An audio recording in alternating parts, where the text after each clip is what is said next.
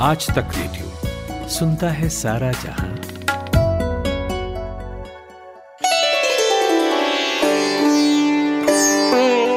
आप सुन रहे हैं आज तक रेडियो। हमारी पॉडकास्ट सीरीज़ गज़ल साज के अंतर्गत परवेज आलम पेश कर रहे हैं गज़ल गायिका इकबाल बानो पर एक विशेष कार्यक्रम।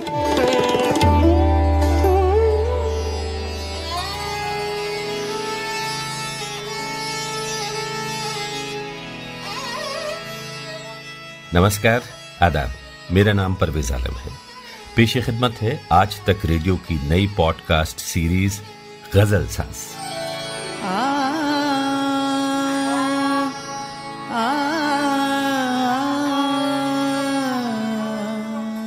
गज़ल साज सीरीज़ में आप सुनेंगे मशहूर फनकारों की गाई हुई गजलें और साथ में थोड़ा सा तबसरा कलाकार के काम और शायर के कलाम पर भी। इस सीरीज़ की पहली फनकारा हैं इकबाल बानो। जिनकी गाई हुई छह गजलें न सिर्फ़ ये कि हमारे प्रोग्रामों की शान बढ़ाएँगी, बल्कि मुझे यकीन है कि आपके दिल से बेहद नर्म और नाजुक लहजे में बातें भी करेंगी। एक झलक सुनिए, फिर आपसे लंबी बातचीत होगी।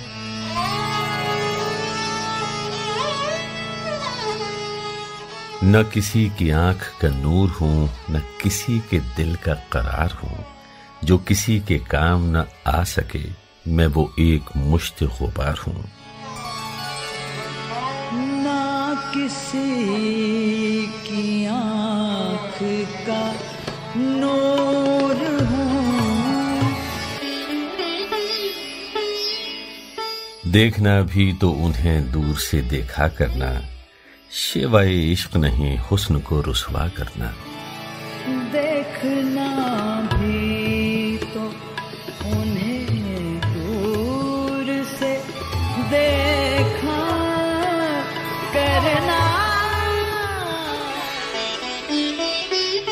मेरे काबू में न पहरों दिले नाशाद आया। वो मेरा भूलने वाला जो मुझे याद आया। मेरे काबू में ना पहरों दिले ना आया। आया नाराज़ नाले दिल का असर मुझे। अब तुम मिले तो कुछ नहीं अपनी खबर मुझे।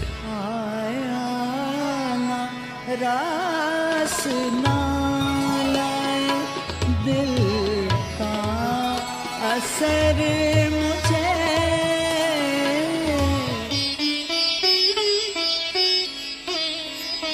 मुद्दत हुई है यार को मेहमा किए हुए जोशी कदाह से बज्म चरागा किए हुए।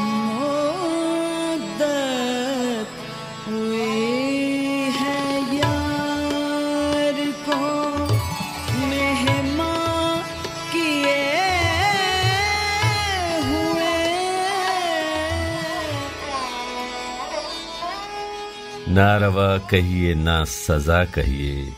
कहिए कहिए मुझे बुरा कहिए।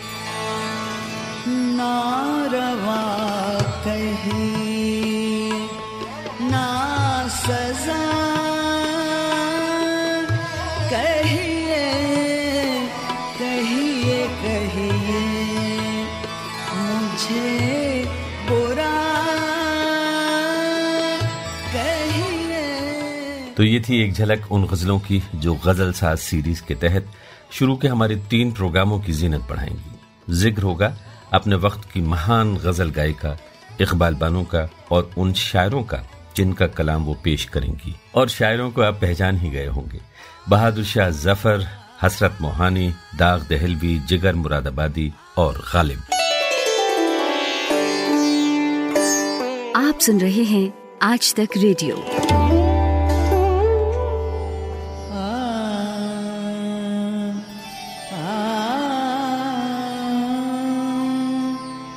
इकबाल बानो 1935 में दिल्ली में पैदा हुई और हमेशा के लिए दिल्ली और दिल्ली वालों के साथ उनका जज्बाती रिश्ता कायम रहा। दिल्ली में ही आपने हिंदुस्तानी संगीत की तालीम ली, अपने वक्त के अजीम उस्ताद, दिल्ली घराने के चाँद खां साहब की शागिर्दी में ख्याल गायकी से लेकर ठुमरी, दादरा और क्लासिकल गज़ल गाने में महारत हासिल की। यूँ तो इकबाल बानो के खानदान का ताल्लुक रोहतक, हरियाणा से था, लेकिन कयाम आपका दिल्ली में ही रहा। और फिर उन्नीस सौ बावन में इकबाल बानो पाकिस्तान चली गईं। यूँ तो हिंदुस्तान में भी Iqbal Bano All India Radio पर गाती थीं, लेकिन पाकिस्तान में उन्हें वहाँ पहुँचते ही फ़िल्मों में गाने का काम भी मिलने लगा। उन्होंने उन्नीस सौ चौवन में गुमनाम फ़िल्म के लिए गाना गाया, तू लाख चलेरी गोरी थम थम के पायल में गीत हैं छम छम के और गाना हिट हो गया।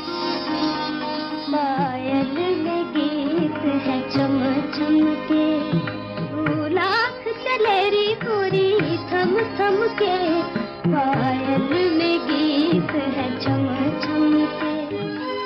आहा, क्या बात है, क्या गाना है और क्या मुखड़ा है।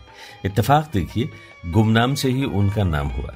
फिर फ़िल्म कातिल, इंतकाम, सरफरोश, इश्क लैला और नागिन जैसी फ़िल्मों में गाने के बाद उन्हें पाकिस्तानी हुकूमत के तमगे इम्तियाज़ प्राइड ऑफ़ परफॉर्मेंस से नवाजा गया। सन था 1974 लेकिन अब सुनिए वो किस्सा जिसने इकबाल बानो को शोहरत की बुलंदियों पर पहुँचा दिया। देखिए, यूँ तो उन्होंने मशहूर शायर फैज अहमद फैज को 1981 से ही गाना शुरू कर दिया था। लेकिन 1986 में लाहौर के अलहमरा हॉल में जब उन्होंने फैज साहब की नज्म हम देखेंगे, लाजिम है कि हम भी देखेंगे गाने के लिए धुन गुनगुनाई तो पूरा हॉल तालियों से गूंज उठा। हम देखेंगे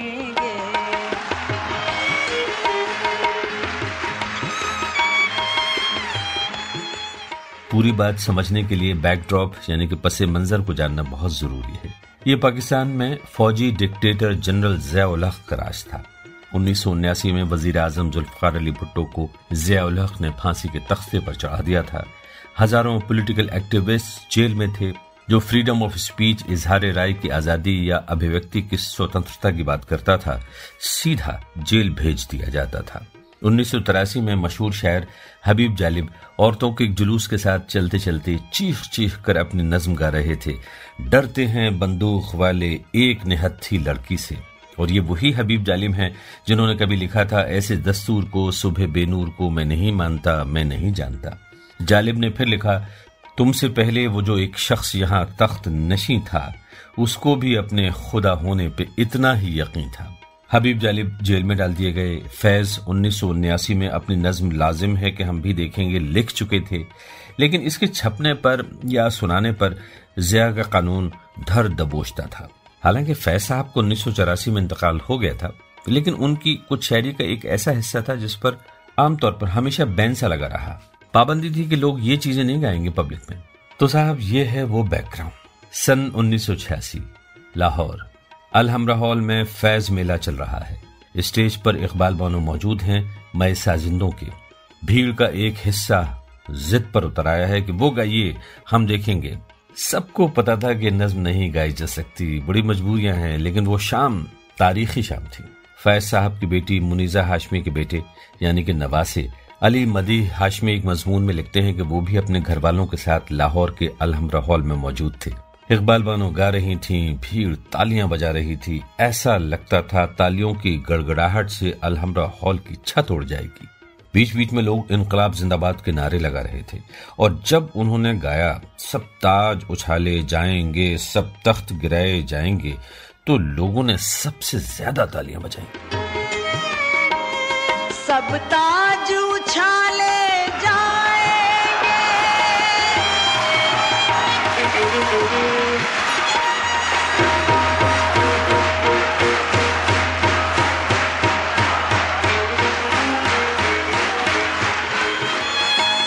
सब ताज उछाले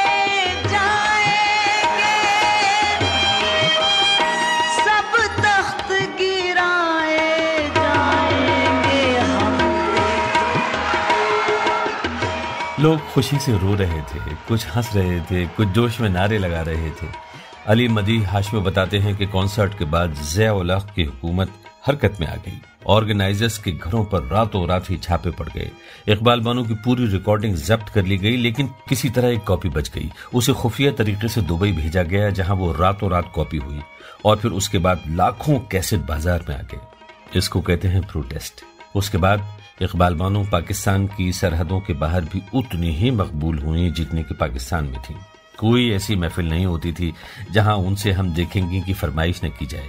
ये नगमा एहतजाज का नगमा बन गया था। द सॉन्ग ऑफ़ प्रोटेस्ट लाजिम है कि हम भी देखेंगे हम देखेंगे। लाजिम है कि हम भी देखेंगे हम देखेंगे हम देखेंगे। तो दोस्तों गज़ल साज में हम इकबाल बानो की गाई हुई गजलें लेकर हाजिर हुए हैं। पहले कलाम बहादुर शाह ज़फ़र का और ये वो कलाम है जिस पर अब मशहूर शायर जावेद अख्तर साहब के दादा मुस्तर खैराबादी का नाम लिख दिया गया है। लेकिन जब इकबाल बानो ने यह गज़ल गाई थी, तब तक ज़फ़र की ही थी और शायद हमेशा ज़फ़र की ही रहेगी। इसलिए कि एक हिस्टोरियन ने हाल ही में कुछ ऐसा कहा है जिससे ये यकीन होता है कि दरअसल ये गज़ल ज़फ़र की ही है। पहले गज़ल सुन लीजिए, फिर बाद में ये हिस्टोरियन वाला किस्सा और जो पूरी कंट्रोवर्सी है, मैं आपको तफसील से सुनाऊँगा।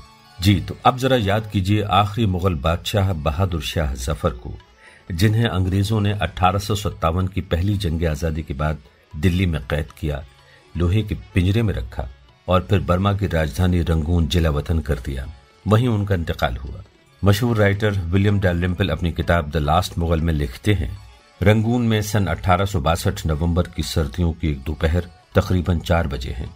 ब्रिटिश फौजी कफन में लिपटी हुई एक लाश कैद खाने के पिछवाड़े एक बेनाम कब्र की तरफ़ लाते हैं। उन्होंने ये एहतियात बरती है कि कब्र पहले से खोद ली है। चूने का माकूल इंतज़ाम है ताकि लाश तेज़ी से गल जाए। आखिरी रस्में भी कम कर दी गई हैं। कब्र में लाश उतारने के बाद चूने पर मिट्टी डाली जा रही है। फिर बाद में कब्र की सतह को बराबर कर दिया गया है ताकि कोई एक माह बाद भी ये ना बता सके कि यहाँ कोई दफनाया गया था। आप समझ गए होंगे कि कब्र थी शहनशाह और शायर बहादुर शाह ज़फ़र की। वही जिनके उस्ताद जौक हुआ करते थे और वही जिनके दरबार में गालिब अपना कलाम सुनाते थे। ज़फ़र कहते हैं, पे फातिहा कोई आए क्यों? कोई चार फूल चढ़ाए क्यों? कोई आके शम्मा जलाए क्यों? मैं वो बेकसी का मजार हूँ।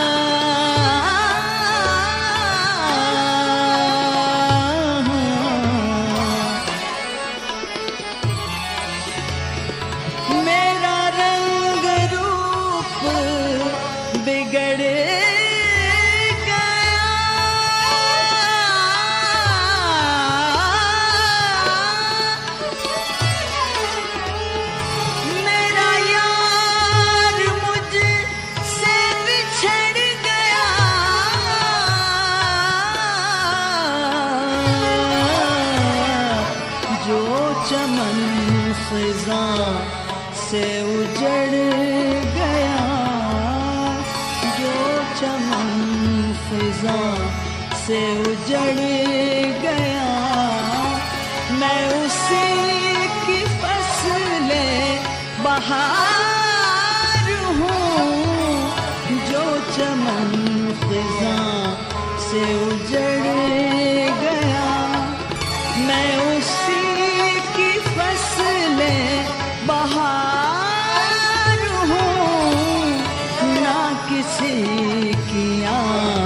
Africa.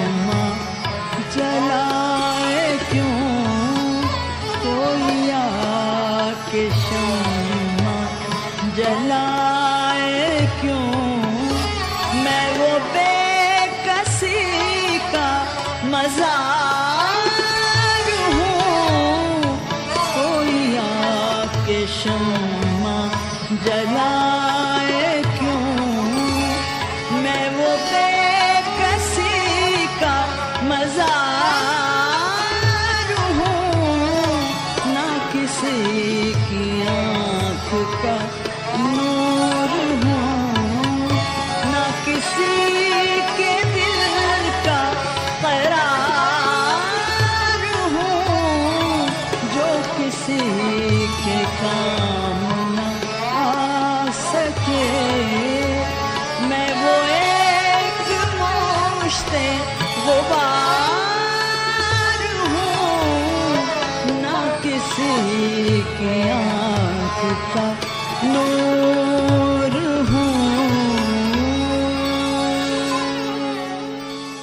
इकबाल बानो की आवाज़ में बहादुर शाह ज़फ़र का कलाम, उफ, क्या अफसोस है। जी तो बात हो रही थी, अभी जो गज़ल आपने सुनी, वो क्या वाकई मुस्तर खैराबादी की है, जो शायर और फिल्मी गीतकार जावेद अख्तर के दादा थे? गज़ल मुस्तर साहब की है, ऐसा दावा सन 2015 में किया गया था। और उसको बहुत सारे लोगों ने मान भी लिया। जावेद साहब का ये कहना है कि गज़ल न किसी की आँख का नूर हूँ, मुस्तर साहब के हैंड राइटिंग में उनके कलाम के साथ पाई गई। और अब मुस्तर खैराबादी साहब के दीवान खिरमन में शामिल भी कर ली गई है। दिलचस्प बात यह है कि जश्न रेख्ता के दौरान मैं खिरमन के लॉन्च के वक्त पैनल डिस्कशन को मॉडरेट कर रहा था, जिसमें जावेद अख्तर साहब भी शामिल थे। उनकी दलील में बहुत दम है। दलील यह है कि ज़फ़र की ज़िंदगी में ही मुंशी नवल किशोर ने चार जिल्दों में फैला हुआ ज़फ़र का तमाम कलाम छाप दिया था। और ये गज़ल न किसी की आँख का नूर हूँ, उनके दीवान में शामिल है ही नहीं। लेकिन साहब कहते हैं ना कि the juries is still out. और फिल्मी जबान में कहते हैं पिक्चर अभी बाकी है, दोस्त. वजह यह है कि द लास्ट एम्पर के लेखक विलियम डैलरिम्पल उन लोगों में शामिल हैं, जिन्हें ये लगता है कि गज़ल बहादुर शाह ज़फ़र की ही है। उनके साथ में उर्दू के कुछ और स्कॉलर्स भी हैं। सन 2019 में विलियम डैलरिम्पल ने एक ट्वीट में कहा था कि अलीगढ़ मुस्लिम यूनिवर्सिटी के मशहूर हिस्टोरियन इरफान हबीब ने खुद डैलरिम्पल से कहा है कि इस बात के रेफरेंसेस मौजूद हैं कि 1860 की दहाई में ये गज़ल न किसी की आँख का नूर हूँ, न किसी के दिल का करार हूँ। दिल्ली की जामा मस्जिद की सीढ़ियों पर गाई जाती थी। तो साहब, गौर करने की बात यह है कि यहाँ इरफान हबीब को कोट किया जा रहा है कि दिल्ली की जामा मस्जिद की सीढ़ियों पर अवाम जो हैं, वो बहादुर शाह ज़फ़र की गज़ल गाते थे। अब गौर तलब बात यह है कि मुस्तर खैराबादी साहब ग्वालियर में सन 1865 में पैदा हुए और 1927 में चल बसे। लेकिन यहाँ यह कहना बहुत ज़रूरी होगा कि बहुत ही आला दर्जे के शायर थे और क्रिटिक्स मानते हैं कि उन्होंने ज़बरदस्त शायरी की है। उनका एक शेर मुझे नौजवानी के दिनों से याद है। इलाज दर्द दिल तुमसे मसीहा हो नहीं सकता। तुम अच्छा कर नहीं सकते, मैं अच्छा हो नहीं सकता। अच्छा दिलचस्प बात यह है कि खिरमन में न किसी की आँख का नूर हूँ, कुछ थोड़ी सी मुख्तलिफ़ भी है। मतलब अलग तरह से लिखी गई है। मुस्तर खैराबादी साहब का वर्जन इस तरह से है, न किसी की आँख का नूर हूँ, न किसी के दिल का करार हूँ। किसी काम में जो न आ सके, मैं वो एक मुश्त गुबार हूँ। न दवाए दर्द जिगर हूँ मैं, न किसी की मीठी नज़र हूँ मैं। न इधर हूँ मैं, न उधर हूँ मैं, न शकेब हूँ, न करार हूँ। मेरा वक्त मुझसे बिछड़ गया, मेरा रंग रूप बिगड़ गया।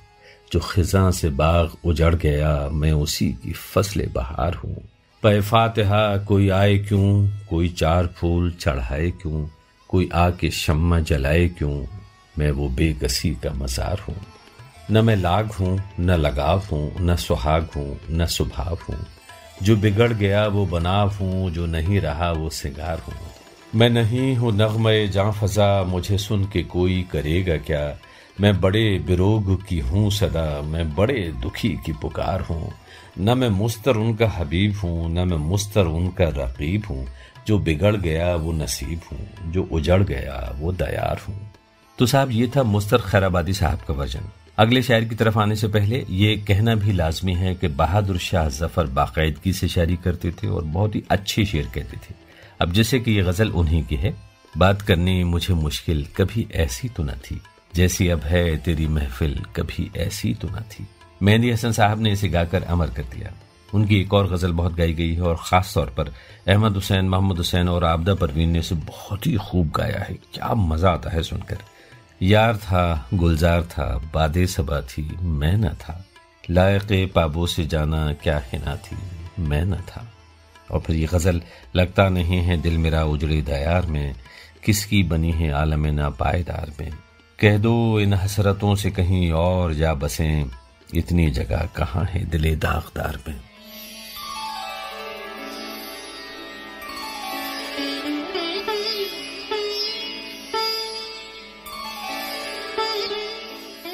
अब एक बार फिर हमारी आज की फनकारा इकबाल बानो की तरफ़ रुख करते हैं। आपने नोट किया होगा कि इकबाल बानो के यहाँ बेहतरीन शायरी का इंतखब मिलता है। हमारी सीरीज़ में उन्होंने सिर्फ़ इस यानी कि उस्ताद शायरों को ही गाया है। दरअसल इकबाल बानो की ये सभी गजलें उनकी मशहूर एल्बम गुलिस्तान से ली गई हैं। म्यूज़िक सुनने के जो शौकीन हैं, उन्हें इल्म होगा कि म्यूज़िक टुडे ने एक जमाने में हिंदुस्तान पाकिस्तान के बेहतरीन फनकारों की गाई हुई एल्बम्स रिलीज़ की थी। म्यूज़िक टुडे की सीरीज़ गुलिस्तान में। इनमें इकबाल बानो है और फरीदा खानम भी है।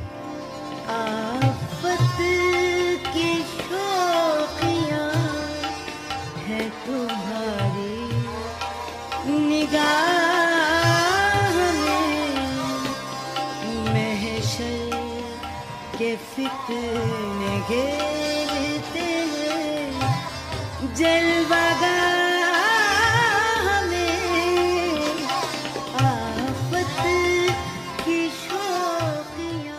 खैर, अब इकबाल बानो आपकी खिदमत में पेश कर रही हैं ऐसे शायर का कलाम, जो अपने वक्त के बहुत बड़े सियासतदान थे, इनकलाबी थे, मशहूर फ्रीडम फाइटर थे और इंडियन नेशनल कांग्रेस के प्रेसिडेंट भी थे। और अगर ये तारुफ मुकम्मल नहीं है तो ये भी सुन लीजिए कि गिरधर गोपाल कन्हैया मुरारी कृष्ण के इतने बड़े भक्त थे कि जन्माष्टमी के मौके पर सबको पता था कि वो और कहीं नहीं होंगे, सिर्फ़ मथुरा वृंदावन में ही होंगे और वहाँ पर कृष्ण के भक्ति रस में डूबे हुए मिलेंगे।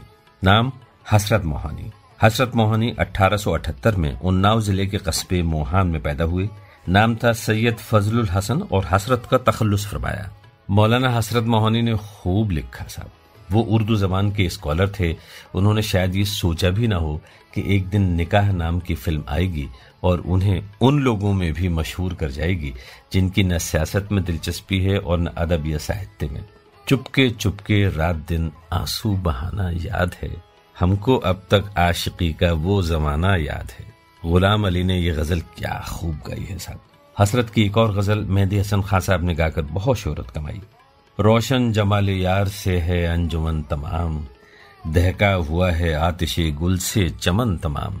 लेकिन अब जो इकबाल बानो उनकी गज़ल गाएँगी, वो रात के सन्नाटे को चीरती हुई आपकी यादों के सारे तार झंझना सकती है। शेर पर जरा गौर कीजिए, क्या भला की सादगी है। कुछ समझ में नहीं आता कि ये क्या है हसरत। उनसे मिलकर भी ना इजहार तमन्ना करना, देखना भी तो उन्हें दूर से देखा करना। इकबाल बनो।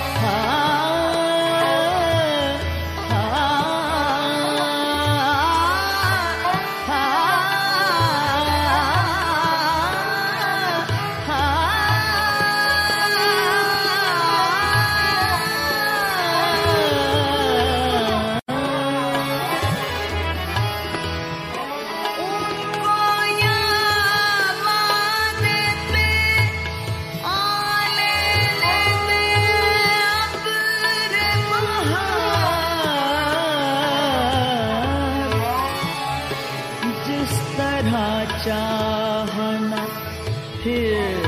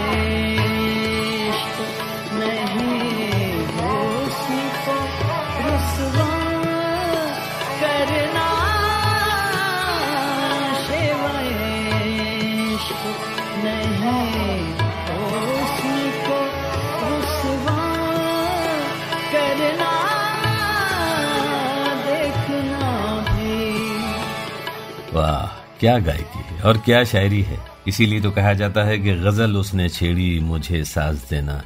जरा उम्र रफ्ता को आवाज़ देना। इकबाल बानो की गायकी का ज़िक्र जारी रहेगा, लेकिन अगले एपिसोड में। और जरा तफसील से गुफ्तगू होगी इकबाल बानो के फेवरेट शायर दाग दहलवी के बारे में। परवेज आलम को इजाज़त दीजिए। खुदा हाफिज। नमस्कार।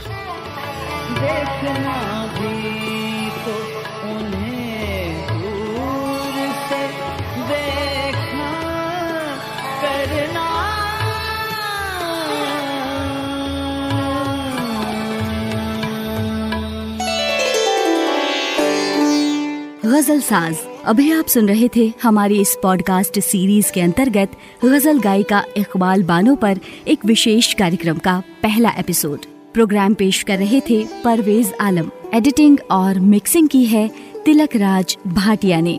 कैसा लगा आपको हमारा ये पॉडकास्ट अपनी राय हमें लिख भेजिए।